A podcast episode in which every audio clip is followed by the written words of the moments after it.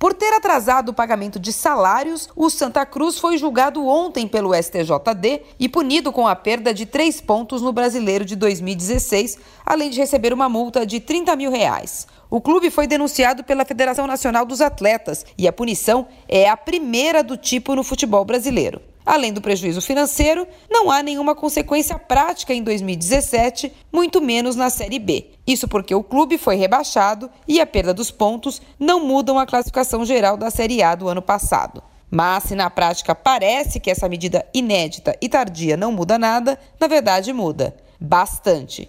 Muda porque a impunidade deixava e deixa acontecer situações bizarras de atrasos eternos, como se não pagar salário para jogador fosse razoável, como se ter um orçamento muito além de suas posses fosse possível, como se fingir que paga e fingir que joga pudessem conviver. A punição é um aviso para os dirigentes que não sabem que 2 mais 2 é 4 Espero também que o STJD seja mais rápido e puna indiscriminadamente times pequenos, médios, grandes e enormes. Porque, né, não se pode fazer diferença, né? Mesmo se mudar a realidade das classificações, né? Marília Ruiz, perguntar não ofende, para a Rádio Eldorado.